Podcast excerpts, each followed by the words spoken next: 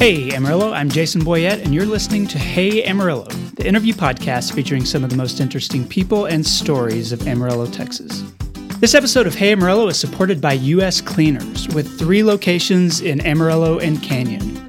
This local business has been family owned for 30 years. Just last year, I interviewed Taylor Van Valkenburg about the family business on this podcast. And over the years, they've developed a loyal and satisfied customer base. US Cleaners offers pickup and delivery services. They work hard to stay up to date with the latest technology, and they clean everything from clothing to uniforms, bedding, and tablecloths. And they do residential or commercial work. So to learn more, visit uscleanersamarillo.com. That's uscleanersamarillo.com. And as part of this podcast partnership with Brick and Elm Magazine, I want to give a podcast shout out to Ascension Academy online at ascensionacademy.org, to Street Volkswagen online at streetvw.com, to Good Dog Pet Ranch online at gooddogpetranch.com, and to Gott Wittenberg Emerson Commercial Real Estate, which you can find at gwamarillo.com. If you haven't yet, read the free e edition of Brick and Elm at brickandelm.com. Uh, our September October issue is out now. There's so much good stuff in that one. Today's guest is Melanie Corpstein. Melanie grew up in Amarillo before she moved to Arizona, and that's where she spent three decades as the founder and president of a company called Adorable Originals. And it was hugely successful. She designed children's clothing and sold wholesale to stores across the country. Melanie followed that up with a series of dolls called Adorable Girls. And the way she fell into that business itself is quite a story, and it has a lot to do with her upbringing in Amarillo.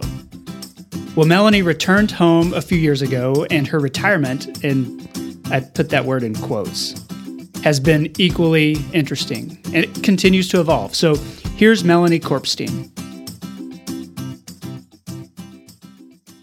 Melanie Corpstein, welcome to the Hey Amarillo podcast. Thanks for being here.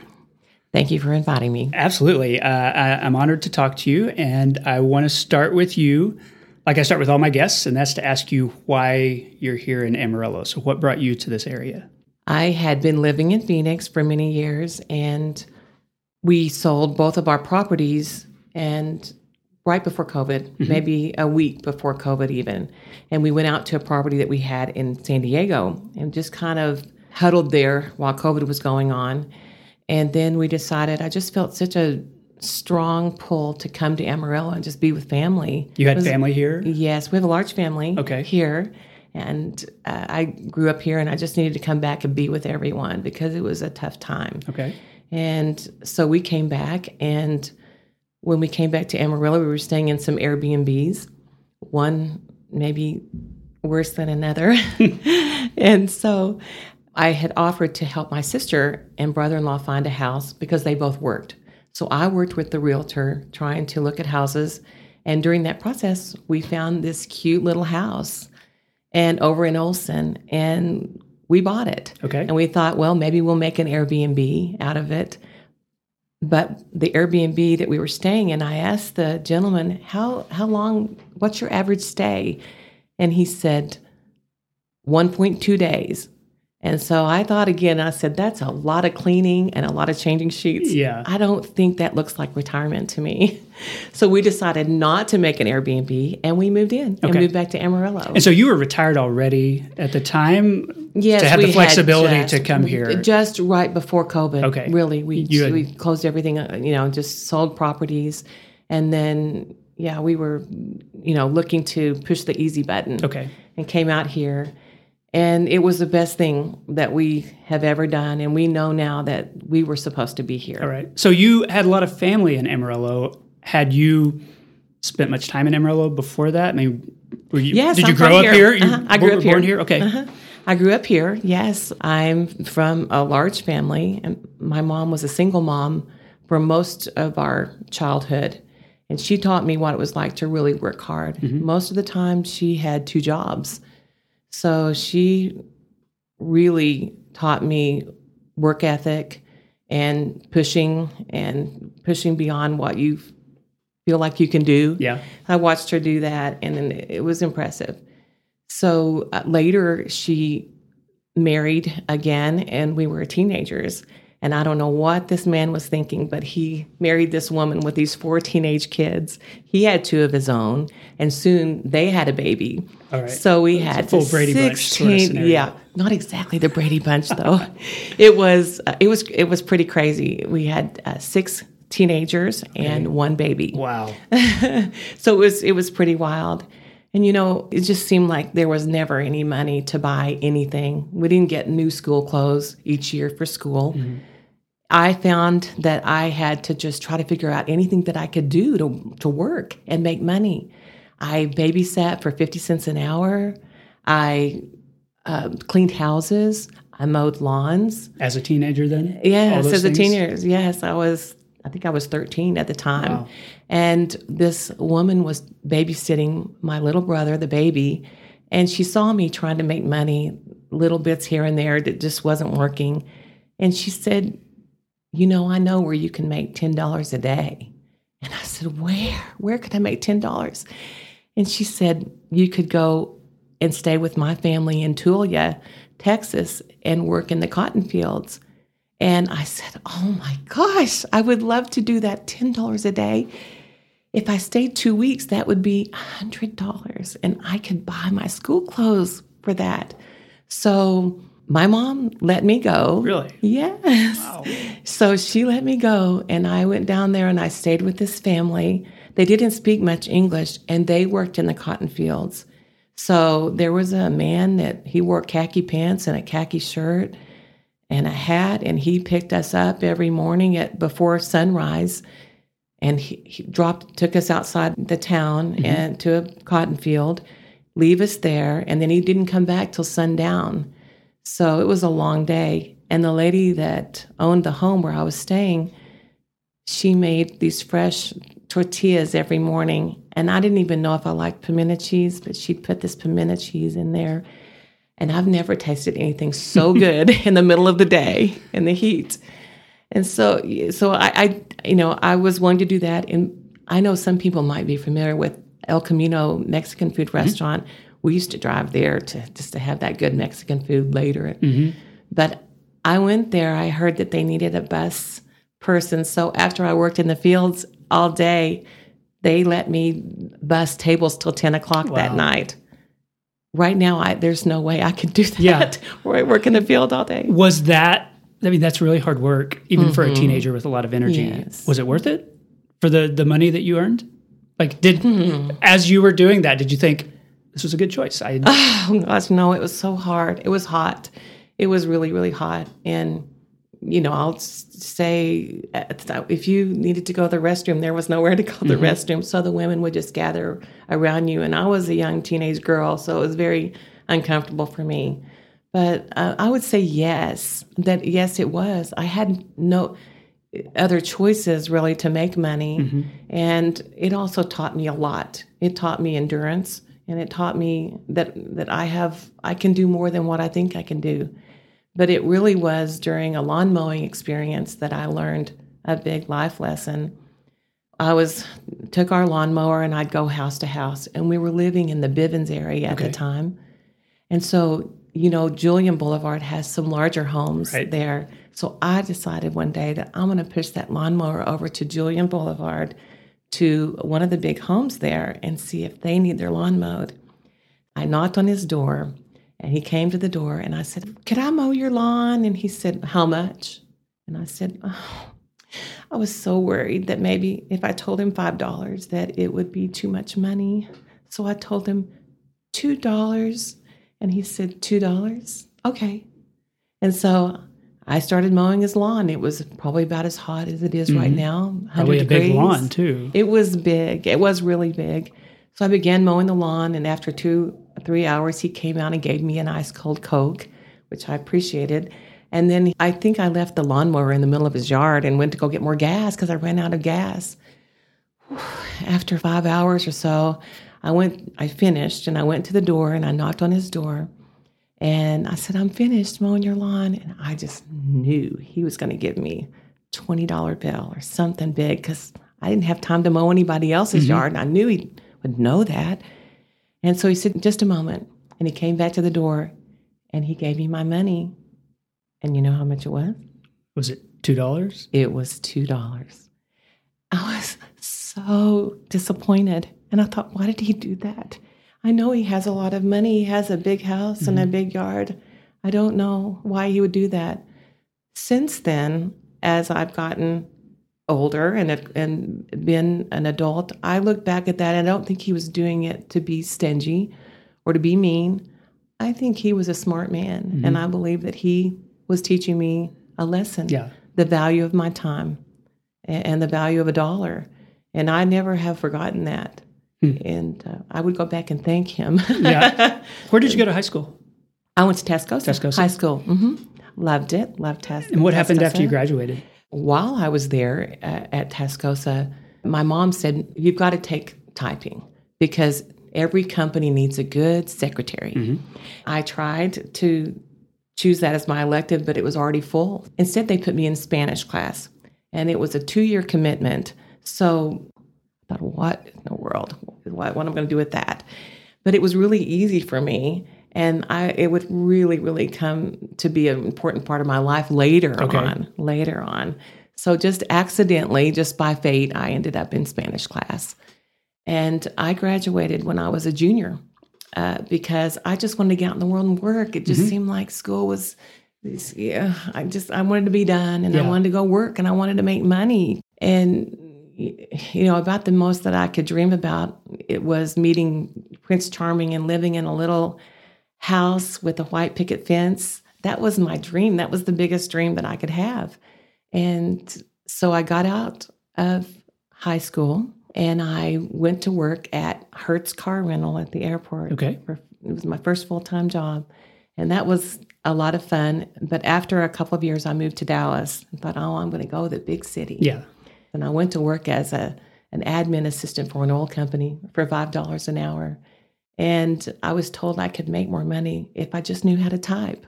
you said I can't type, but I can speak Spanish. Will that help? no. Yeah, so I lived in Dallas for a, a couple of years, and I actually got into sales because I heard that's where the money was was in sales. So I uh, found a company that would give me an entry level sales job. It was uh, in the food industry. Okay. I called on chefs and restaurant owners and sold some meat and seafood products to them. And then my company lost two big customers. And so they downsized, and it was just the owner and his wife and their daughter that worked there. So I didn't have a job anymore, and I called up a friend in Phoenix to go visit them. And when I was there, I thought, you know what? I heard they had some nice resorts here. For the heck of it, I'm just going to apply for a job. So I went to a resort and I went to the personnel department and uh, app- filled out the paperwork. And she said, "Why don't you go meet with the manager? It's down around the corner and around this rock, and and uh, at the the first door on the right." So I went into this restaurant, and it was kind of rugged. It was called the Hole in the Wall Restaurant, and the, uh, they wore boots and jeans and a western shirt. And so I asked, "Hi, are you the manager?" And he said, Where are you from? Georgia? I said, Shoot, no, I'm a Texas girl. Ugh, like that. And so the man that he was sitting with said, Hire her, she's cute. So they hired me and I worked there for a while. I had, I was, I never waited tables before. People would leave $2 or $3. So I went back to my sales career after that. And that's when I ended up going to work for a, a temporary help company, calling on businesses.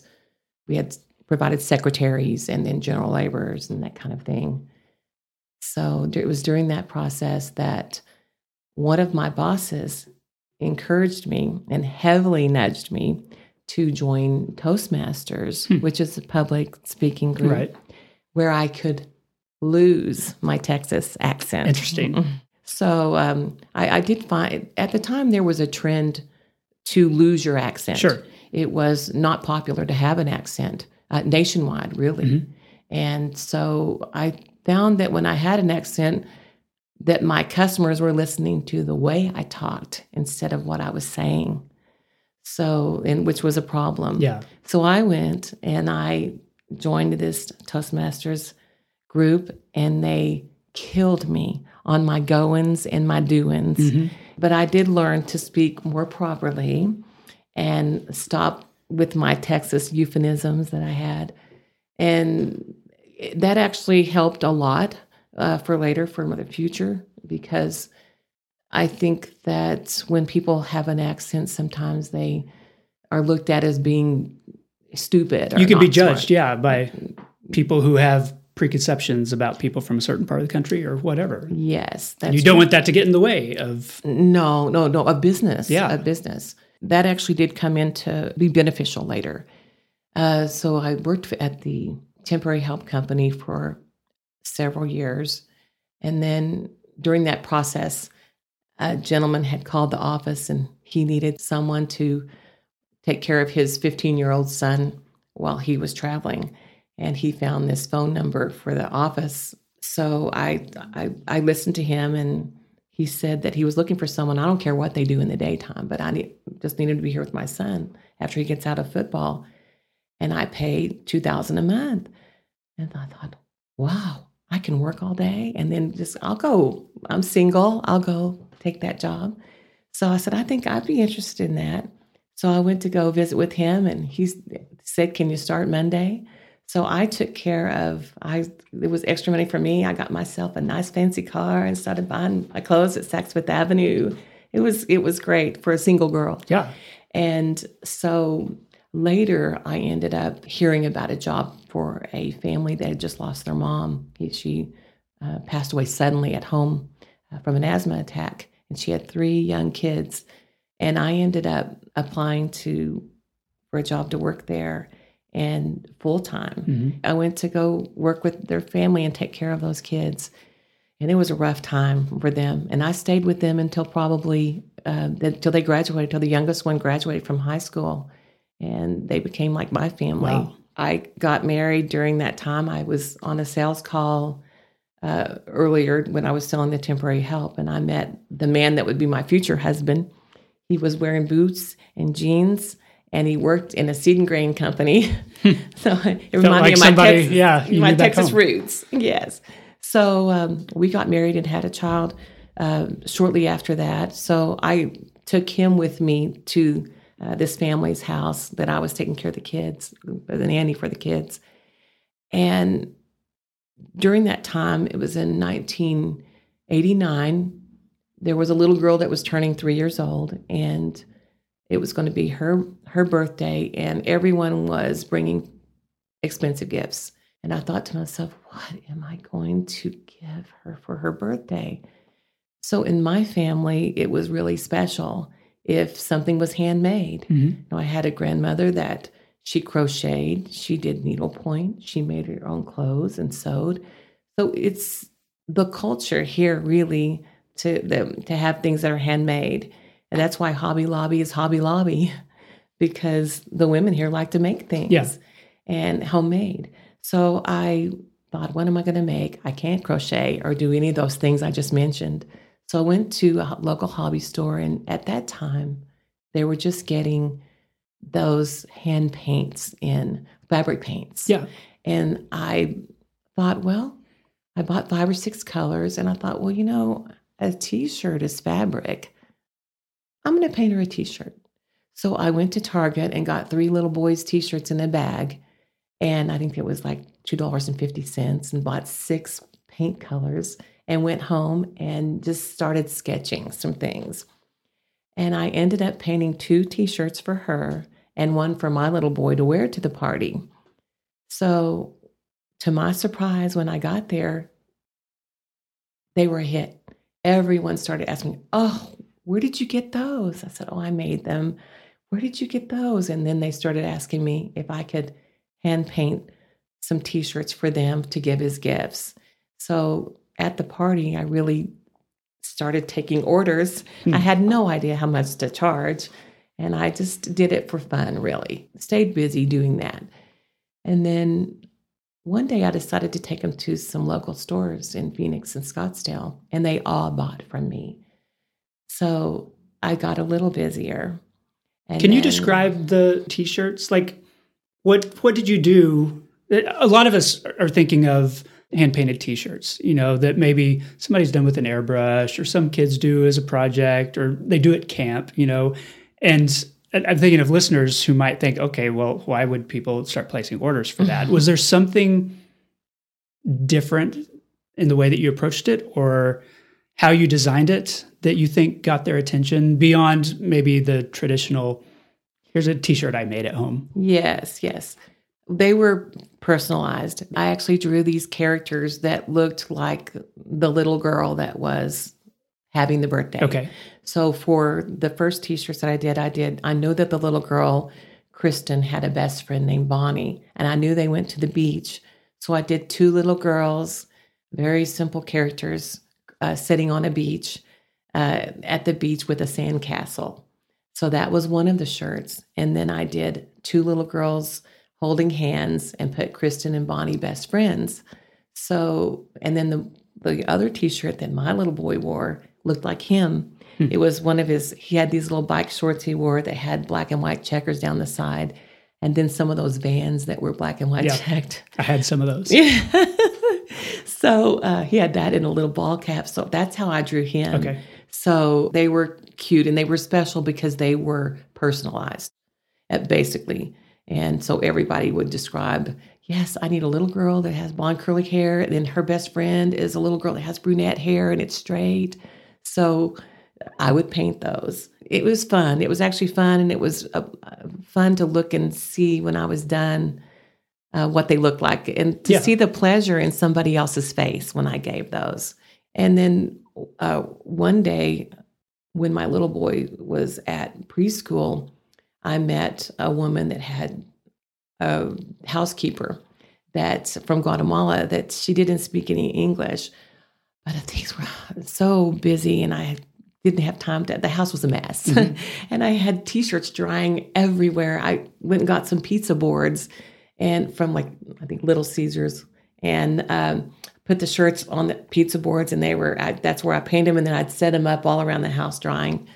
So things were a little in disarray.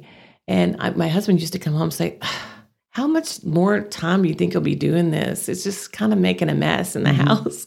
So I thought, Oh, so we were talking about that. And she said, You know, I've got a girl from Guatemala and she stays all day for $30. I said, Oh, we could do that.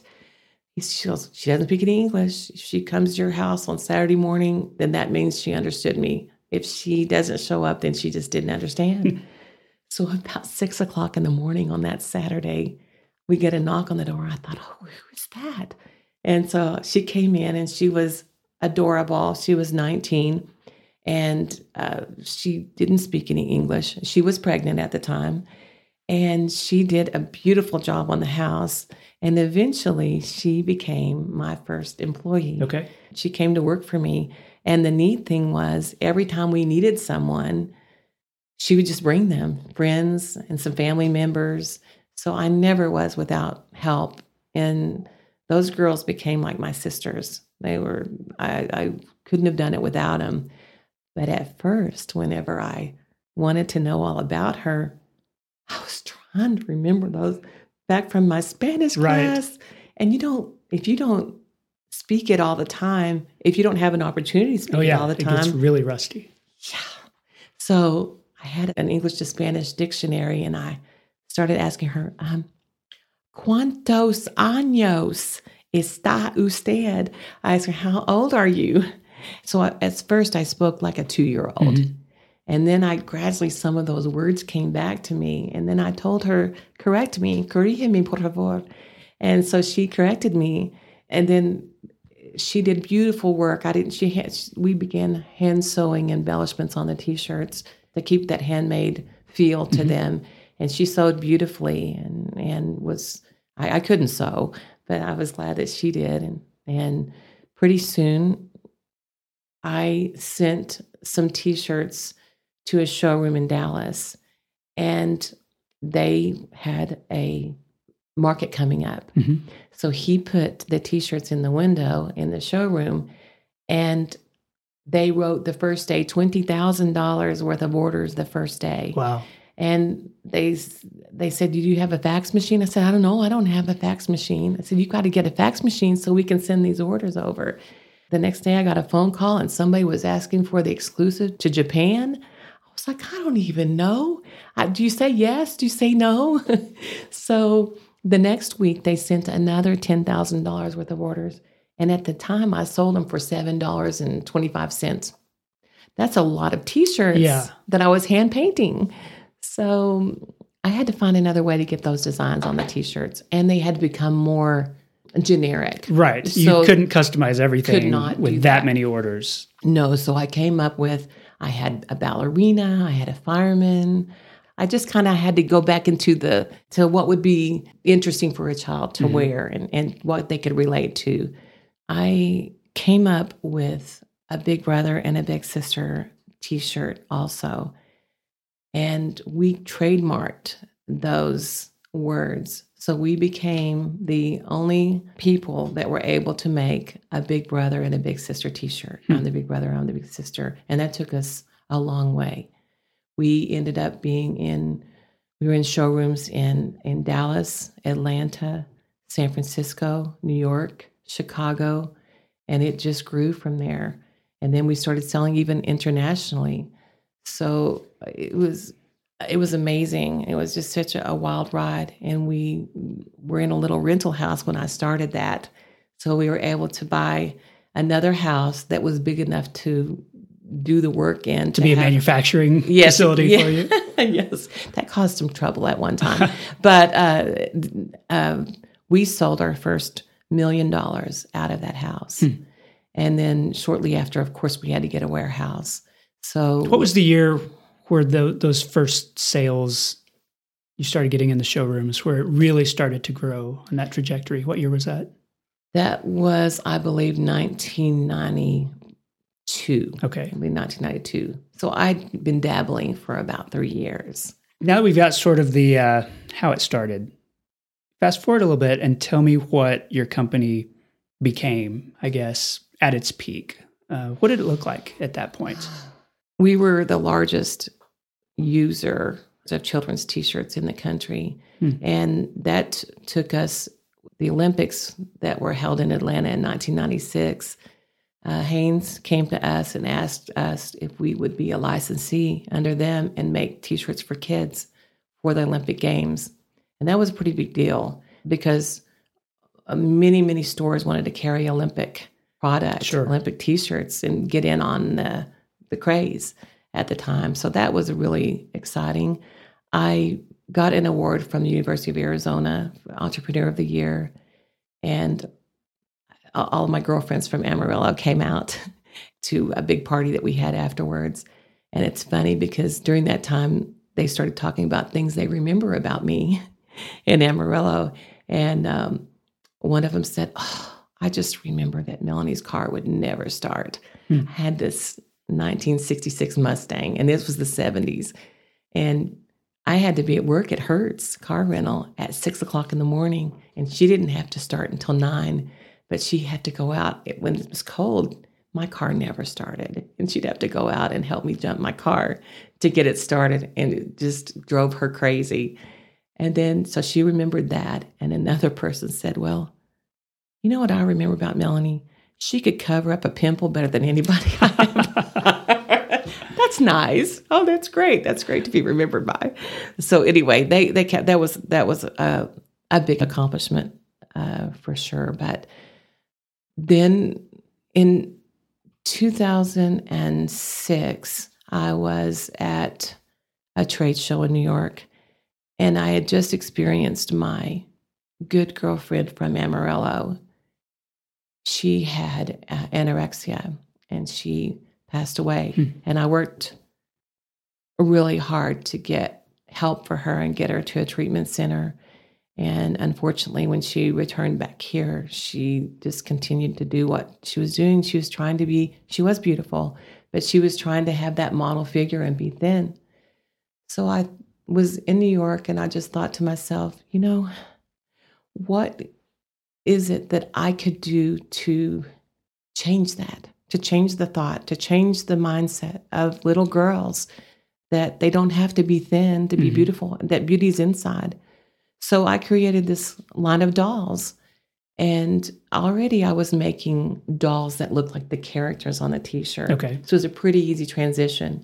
But I came up with these really modern, kind of um, funky dolls. They had wild, crazy hair made of yarn. And I had, they were all different. I had one blonde, curly haired doll, and a blonde, straight haired doll, and a brunette. And they all had different uh, personalities. And I had uh, an Asian doll, and I had an, an African American doll. So I had a pretty good collection of Mhm. dolls that anyone would want that any little girl would want. And they were 18 inches, about the size of an American Girl doll, which you probably are not familiar with. I I am aware of that. oh, okay. And what were your dolls called? Adorable Girl Dolls. Okay. So, as a little take on my Adorable Originals, mm-hmm. was the name of my company. And the reason why it was Adorable Originals is because when people first saw the t shirts, they'd say, These are adorable. And I thought to myself when I was naming my company, well, they say they're adorable and they're original. So, they'd be Adorable Originals. And then, so the, the Adorable Girl Dolls became the next phase. I kept doing the T-shirts, but then we, it, then the Adorable Girl Dolls took us into the toy industry, and there I was with the big boys. I was with. I, I suddenly became noticed from uh, by the the big toy companies. Sure.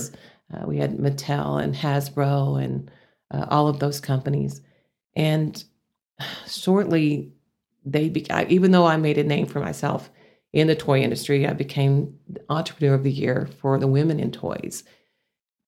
I also got noticed by those big companies, and Mhm. my product got noticed by the big companies, and they began to just take little bites off of my product. So I had the adorable girl dolls, and each doll wore a little choker necklace with a pearl on it, and the motto was, "Inside every girl is a pearl." Hmm. And so when the when the little girl was given a doll, she could go online to an internet site that I had. She could choose the personality that she had that she wanted for her doll. If she's going to be kind, caring, friendly, nice to others, and then whatever she chose, they could print out a certificate with the doll's person, the name, and the, she could name her doll, and then the doll's personality. And they were a hit. They were in every toy store in the country. And suddenly, Mattel, who used to make the American Girl doll, Sure. sh- who had always been about historical figures and historical characters, they had, you know, more old fashioned type wardrobe. Suddenly, they developed a modern girl doll. She had some cute clothes and she got all the accessories, glasses, hair bows, eh, all, all of these things. And she had a motto follow your inner star. So, and then Barbie, who'd always been about Ken and the trailer and convertibles Mhm. and fashion, suddenly she got values. Her her motto became be all you can be. And they made a, a police Barbie and they made a soldier Barbie and they made a secretary Barbie. And so they made all these different versions of career type things that a, that a little girl could be. So after a while, it just wasn't fun anymore. I was gonna say, did you see that as validation of your ideas, or did you see that as okay, the big boys are trying to to push me out? I mean, did, how did you respond to that? Did it make you discouraged? Did it make you think, okay, I'm gonna, I've got good ideas, obviously. Yes, it was really overwhelming.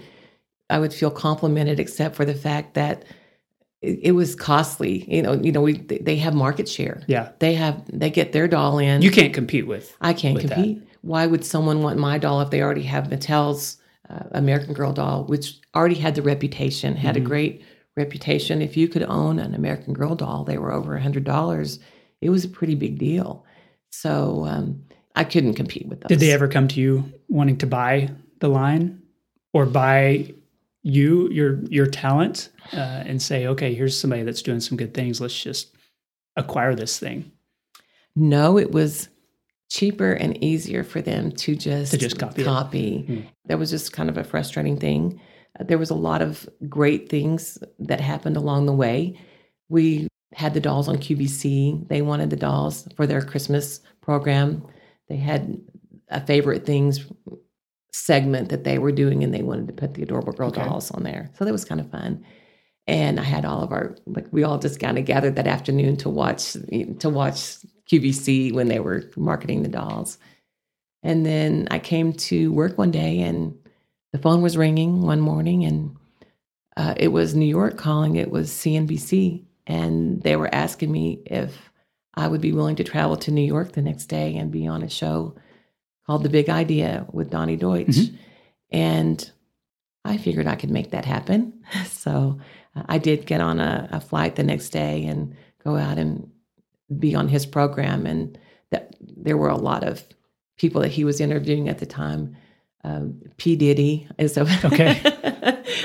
he's had so many names. Yeah, I'm not I don't know sure his which. he was coming. I think he was coming out with his Ciroc vodka. Hmm. So, uh, and then there was a, a a couple that had some really really great gourmet pretzels also that were on the same time I was. So it was it, was- it was a lot of fun. It was a treat. Tell me about the the last few years then, as you neared retirement, um, had spent so many years, you know, running this successful company. Like, how did you start to think about, okay, I'm going to make this this transition, you know, from from working from all this production uh, into the next stage?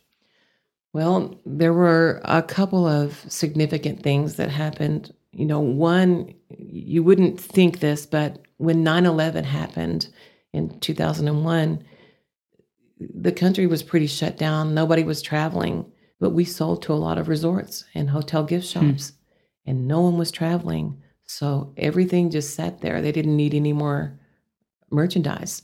And that was that took a while to come back from. That was in 2001 and then in 2008 when we saw the stock market crash Yeah. that was i believe was maybe in october. So i don't remember exactly the month but it was towards the end of the year.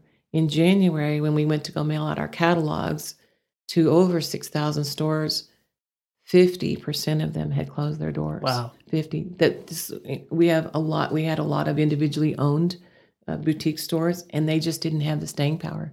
So whew, that took a bite. That took a, a significant bite out of our business. And i had the adorable girl dolls. So i thought you know what we're going to do? We're going to go bigger. We're going to start selling to bigger stores. We'll sell to toys r us and uh, and jc penney's will go big well and because all the little guys were dropping like Sure. flies and whew, bigger was not better. we would sell, let's just say we had we'd sell fifty thousand dollars worth of merchandise to Toys R Us, and they gave us a check for five. But that was it just part of the tough times, and they ended up closing. They did. Yeah. So everyone was affected, even the big stores. So then we see Amazon coming uh, on scene and getting more momentum, which also was hurting the brick and mortar stores. Mhm. So they just suffered greatly, and we see the decline of the malls uh, in America. A lot of them are being repurposed. They make they're making hospitals and medical Yeah. facilities out of them, uh, apartments Mhm. all those things. So we're really see, even still seeing that fallout, I believe. So each year we just couldn't they just couldn't get back up again. Yeah. I think the as far as the end of the stores that we had built our business on, we they were just going away. So it became more uh, encouraging, more enticing just to go ahead and try to sell our merchandise, try to see if we could sell the company and sell the properties uh, that we had. We had a, a large warehouse. Uh, it was about an acre worth of uh, on about an acre's worth of land there in Phoenix. So um, we started making plans to do that. It took a little while Yeah. to do it, and we finally uh, sold those just uh, just a couple years right before we got Okay. here. It just right before COVID. Yeah. And then COVID, it, the timing was right because then we had COVID that also took many of the stores out because they couldn't be open. So that was another big, big hit. I just want to to kind of see what it was like for you. You went from running this business, living in Phoenix, to selling all of those pieces and retiring and moving to Amarillo, you know, all within a you know a couple of years. That's that's a lot of transition all at once. And I wonder if you could kind of talk to me about that, all those changes in your life that happened at the time that you were moving to Amarillo. Well, yes, it was a lot of transition, and we didn't plan on moving back to Amarillo. It just happened that we found Right, this little yeah. house, and so we're glad that we did, and we found that we were supposed to be here. And shortly after coming here, I was working on a, a second house that we bought, and we were remodeling, and it was so hot. It was actually last year. It was very really over 100 degrees, and it seemed like the air conditioning wasn't working well. And I thought, oh, I'm just so hot. And I stayed there several hours working, and I went home that night and just took a shower and thought, you know, I'm going to have a glass of wine. I had a glass of wine, and I went to bed. And about three o'clock in the morning, I had a seizure. Hmm. I just had this big seizure and I rolled up out of bed and knocked over the lamp and my husband thought I was dying and he went to go call 911 and I went to the hospital and they did an MRI and I found out that I had a large tumor, brain Hmm. tumor and it was devastating. The doctor that they sent to give me the information, I I just felt like there was someone standing behind me that he was talking to, not talking to me. And he said, We don't have anyone here that can treat you. And there's nobody here that can, you, you need an operation. You need to get this removed. And there's nobody here in Amarillo that can do it. I said, Well, what do I do? He said, Well, I would suggest that you go back to Phoenix because they have a, a one of the best neuro neurological centers there. And so I Was there something about the tumor that made it difficult for the doctors here to treat? I mean, was it was it a just- standard? You no, know, it was lo- it was located. It was about an or the size of an orange. It was large. wow. He said, um, "You have an impressive brain tumor," and I did not know that that was a medical term. Okay. That's not where you want it. That you don't want to be impressive in that in that area. But he said you have an, an impressive brain tumor. It's large. It's in your frontal lobe area, and it's pressing on the rest of my brain. So it has to come out uh, right away. But he said, "I don't do that. I don't do that." And so they just sent me here to give you the, the information. And I said, well, you know, what do I do? And he really wasn't able to give me too much information. So I did travel to Phoenix and I had the brain tumor removed. It was a 10 hour surgery. Wow. And I stayed, I had to stay in Phoenix for a couple of months after that. And I didn't know what life would look like after that. Was it benign? It was Okay. benign. And the way it was explained to me is that they're they can be made of all different types of textures and they wouldn't know what it was made of until they got in there. Yeah. But sometimes they're like a rock, which is hard to work with. Sometimes they're like rubber, also very hard to work with. And sometimes they're uh, made of something softer. And this was, I was told that when he got in there, he found very favorable conditions. Okay. So they were able to get all of it out. It was uh, probably one of the most, probably one of the hardest things in my life I've been through, even though I've You've been through a lot some of ups things. and downs. Did what was what was the recovery like? I know this, uh, and and you know this too. You know, my dad had a brain tumor. His was cancerous and had multiple surgeries. And like the one of the things that surprised us was just the weird things that happened post surgery when you get in there, get in your brain and do stuff. Like it has interesting emotional Mhm. impacts, physical impacts. Um, memory all those kinds of things and i wonder like what what that recovery was like for you as you dealt with the fallout from it Well, uh, because it was located in my frontal lobe area, that controls our emotions and our decision making uh, process. So I cried a lot. I cried a lot. I had to be on high doses of steroids for the swelling, Mhm. and those are just absolutely horrible. I was hungry. I seemed like I was hungry all the time. So um, I think I gained about 25 or 30 pounds just having to be on those. I had a big black eye and I had stitches that were all the way from the top of my head to my ear. Mhm. And if I went out some, somewhere, I could see that people thought my husband did that to me. Yeah. I felt really bad for him, but um, it was it was very very hard. I didn't tell hardly anybody that I had a brain tumor, and there's many people that don't know. Wow. And because You just disappeared for I disappeared, a couple months to Phoenix. I disappeared, but I told a select group of people that I knew would pray for me. There are sometimes people say, "Oh yeah, we'll pray for you," but I knew that these Yeah. people would, and they were on my short list. And my husband created a list of people that he was going to be reporting to every day on my pro- uh, on my progress. But it was very rough. It was the strangest thing to to go through to have something that affected your health like that Yeah. and it's it's been a little rough. I have some memory issues. Okay. I have unfortunately I when the the last thing the surgeon said to me before I left Phoenix was no stress. No stress, Melanie. So, which is You close said, to impossible. Do you know what I've been doing for all my life?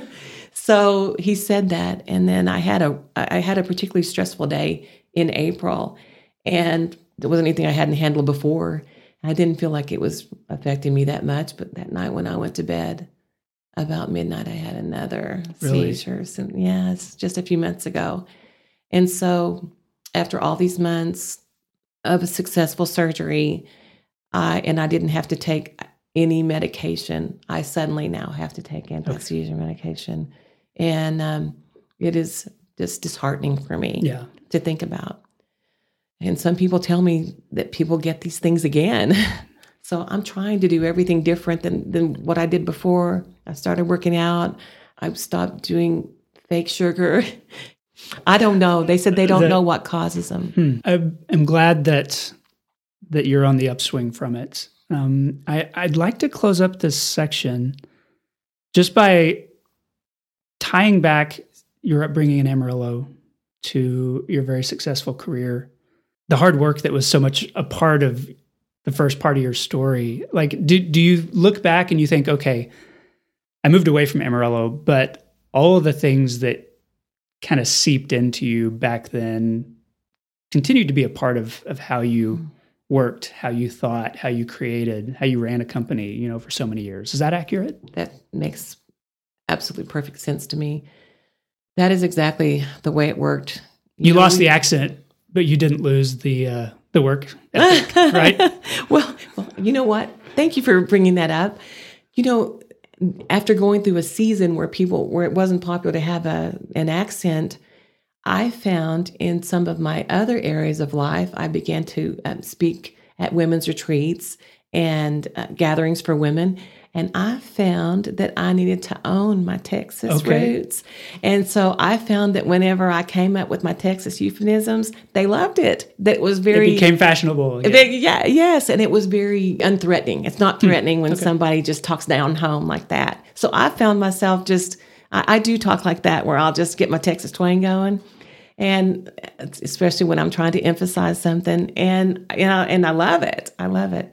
So, but it was uh, all of those things. You know, something that I didn't say earlier that was one of those aha moments is I was had been painting the hand painting the shirts and I got a woman that could work with those hand paints and I was driving down the freeway in Phoenix with a big load of t-shirts in the back of my trunk and it occurred to me oh my goodness this is going to be a business it's going to be a business. I, I, I can't run a business. I haven't been to college. I, I, I don't know. There's surely I can't run a business. I, I'm not smart enough to run a business. And I heard God's voice say to me, audibly, Melanie, yes, you can. Everything that you've been through in your life has prepared you for this. It's going to be okay. And you're going to have a business and you can do this. I just cried. I sobbed all the way back down the freeway. And I'm surprised I didn't have an accident. I couldn't hardly see out the window. But it was that was one of those aha moments where all of those things that I'd been through and the things that had happened to me all my life had prepared me to have a business and all the things that I would be going through in the future, including a brain tumor, I guess. This episode is supported by Starlight Canyon Bed and Breakfast, a garden oasis under a canopy of elm trees upstream from Palo Duro Canyon State Park. It's just a few miles south of the loop. For one thing, this is an amazing venue for weddings. But it also offers romantic, relaxing getaways in private cabins, each with a hot tub and a homemade breakfast delivered on the weekends. Every stay at this locally owned boutique hotel property can include add on packages like candlelight dinners. You know, Starlight Canyon is one of my favorite destinations in the Panhandle. I just talked to the owner, Nate Green, a few weeks ago on the podcast. And at Starlight, you can get away without going away.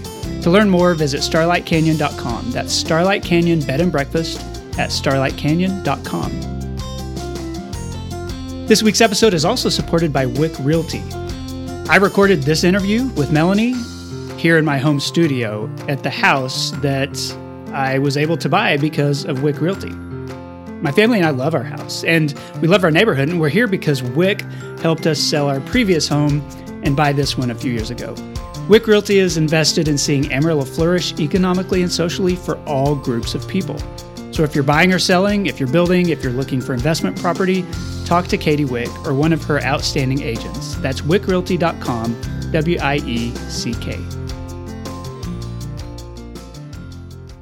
Okay, I'm back with Melanie Corpstein. Melanie, this is part of the show I call Eight Straight. Eight Straight is sponsored every week by Panhandle Plains Historical Museum and Canyon. It's the largest history museum in Texas, and I chose this for you. Its collection includes wedding dresses from more than a century of local women's fashion. Nice. Um, you can see that. Uh, some of it's hidden in the archives, but they bring it out from time to time, and you can learn more at panhandleplains.org. Okay, first question. I know that you're relatively new having returned here, but you do have a lot of Amarillo history. When you think of Amarillo 10 years from now, what do you hope for? Well, I know that Amarillo is growing, growing uh, leaps and bounds, and I hope that in its continued growth, that it would still have those wide open spaces. It was always said years ago that Amarillo and Canyon would end up just joining Smashed each other. together, yeah. Yes, I haven't seen that yet, but it's, It's getting closer. the the That's housing true. developments don't really stop. That's true. So I hope we keep the wide open spaces because it's like you know very few very few places have this. And also as people move here, I hope that they would embrace the hospitality that Amarillo is known for, that good Texas hospitality and join in Mm-hmm. and join in in that because it's probably different from where they've come from. I think that's true. So uh, Okay. Other than wind, what does this area have too much of? I've always been told that feedlots are the smell of money. That's true. And though we don't ever want to get rid of those, it, it does kind of, the smell kind of gets in the way of my taste of coffee in the morning on the patio. Some mornings. Depends on the direction the wind is blowing. uh, yeah, nobody will Sorry. dispute that. Uh, But we need those. we need those. Yeah, they they support uh, Yes. everything else They that we're able to do. What does this area not have enough of? Brain surgeons, Yeah.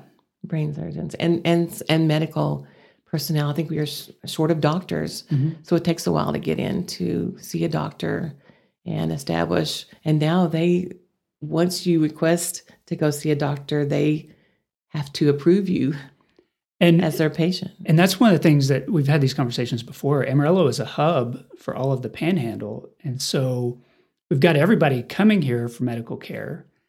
Uh, and, and so the demand is really high, even for some of those specialties like you might have experienced. And so, yeah, that is a place that we need to continue to make progress, continue to grow. Because you, you don't want any family member to have to, you know, move to Phoenix to get treatment for something. No, no, not at all. What's your favorite local coffee shop? Palace Coffee. Okay. I like it. I love those couches they have there. They're nice and comfy. Yeah. If you can snag one. Yeah. They're popular. they're popular. Kind of hard to, to, to get during a busy time. Okay, what's your favorite street in Amarillo? Well, probably a street that I was never ever able to live on. It's Oldham Circle. Mm-hmm. So it's just beautiful. It is. And they have such beautiful homes there. That's uh, maybe if you were out trying to make money mowing. You know, these days that's where you would take the mower. Some of those yards. yes, yes. Um, what's your favorite local restaurant? the first thing I want to say is a, a new upscale restaurant that I just tried. But instead, I was reminded this week that it has to be Doug's Barbecue. Okay. It's just an Amarillo staple that's been here for a long, long time. and they have probably some of the best potato salad in town. That's true. It's good, and it's been the same food for all that time. Same building. And dang, yes, and I just feel kind of bad for them. I'm glad they're still standing because we've got these big, big, big restaurants that have come in Yeah. that are barbecue. And one thing I couldn't get in Phoenix was good barbecue and chicken fried steak. Okay, that makes sense to me. Um, what's the most underrated thing about Amarillo? the misconception that people that have an accent are not intelligent. And we have a lot of bright people here, and then we have a lot of uh, smart people here. But I think sometimes in other parts of the country, they look at this part of the country and just think people are a bunch of country bumpkins. And, uh, you know, one of the things I think of is uh, several years ago, whenever Oprah Winfrey said on her ta- on her show that beef has mad cow disease Yeah. and she's not going to eat it, and then it caused a big problem in the beef industry. There was a huge downturn in the amount of beef that was being sold. And so when the Cattlemen's Association here wanted to sue her, she just thought it was the stupidest, most ridiculous thing ever. She didn't take them seriously. When she met with Dr. Phil, who was out of Dallas, he said, "These people are serious, and you better get serious, or you're gonna you're gonna lose this thing." And the, these these cattle these cattlemen and stuff, they're sharp. They weren't afraid of Oprah. They were not. I, I, that- love it. Ultimately, uh, you know, they didn't get the outcome they wanted, but like, uh, I, I think she left with a, a respect for this area that maybe she didn't bring into it. Oh, So- I would agree. I would agree. Okay, last question. Now that we're talking about beef, when was the last time you visited the Big Texan? Well, it's been a minute. The last time I visited the Big Texan was probably, uh, probably honestly, twenty years ago Okay. when we we bought a stuffed armadillo for our Texas room in Phoenix, Okay, and I think we named it Willie. And uh, he didn't eat much, but uh, you know, every room to me, every room needs a little point of interest, a surprise. Yeah. And so Willie was our surprise. okay. So you haven't been then since you I come haven't. back. You know right? what? When someone comes to town to, to visit, or my boys, we always say we're going to leave for the airport early so we can go to the Big Texan. But it just has not worked out. Well, and you got to be prepared because it's busy every time of day. You know, middle of the afternoon on a Monday. It'll Oh, be, wow. It'll be busy. So Oh, that's good to know. plan ahead if, Oh. if you're going to try to make that before the airport. Okay. Okay, Melanie, that concludes the eight straight questions. I like to close by asking my guests to endorse something. So, what's one thing you would like locals to know about or to experience? Well, I have started a new venture Have you? and it's home staging. That little home that we bought when we moved here, that we thought about making an Airbnb uh, for, I we remodeled and I decorated it. And someone bought it a few weeks ago, and they wanted everything in it. She said, "I want everything, including the toilet paper." And I thought that was a joke, but the realtor said, "No, really." She said, "Including the toilet paper." And I started realizing that the last three homes that we've sold have sold with everything in them. They wanted all the decor. And during the time we were showing this house, I had several realtors ask me if I would please come and stage the homes that they had for sale or help the home seller give a proper presentation. So I started Hidden Gems. Okay. And now I have Hidden Gems. The website is hiddengems.design. Okay. So, And it a, is in uh, full swing. Yeah. So, you're not necessarily retired anymore. This is part of my retirement. Yeah. Here we go again. yeah. Okay. So Well, I think we, I, I would say I'm making Amarillo beautiful one home at a time. All right. Well, I'm sure uh, there's a lot of people that appreciate that. And I, uh, I appreciate you letting me know. Thank you so much for being on the podcast. Oh, thank you for having me. It's a lot of fun. And that concludes the episode. I want to say thanks again to Melanie for the interview. As she mentioned, you can find her new home staging service at hiddengems.design. Thanks also to episode sponsors US Cleaners, Starlight Canyon Bed and Breakfast, Wieck Realty, and Panhandle Plains Historical Museum for supporting the podcast. And thanks to Angelina Marie for editing this episode. Thank you for listening. Hey Amarillo exists on a weekly basis because of listeners like you and the local people who support it financially through patreon.com slash Hey Amarillo. Hey Amarillo's executive producers include Patrick Burns, Jason Burr, Katie Linger, Wes Reeves, Cindy Graham, Josh Wood, Corey Burns, and Barbara and Jim Witten. And actually, Jim Witten introduced me to Melanie Corpstein. That's how I found out about her and her story. So thanks, Jim. This has been episode 319. My name is Jason Boyett, and I'll see you next week.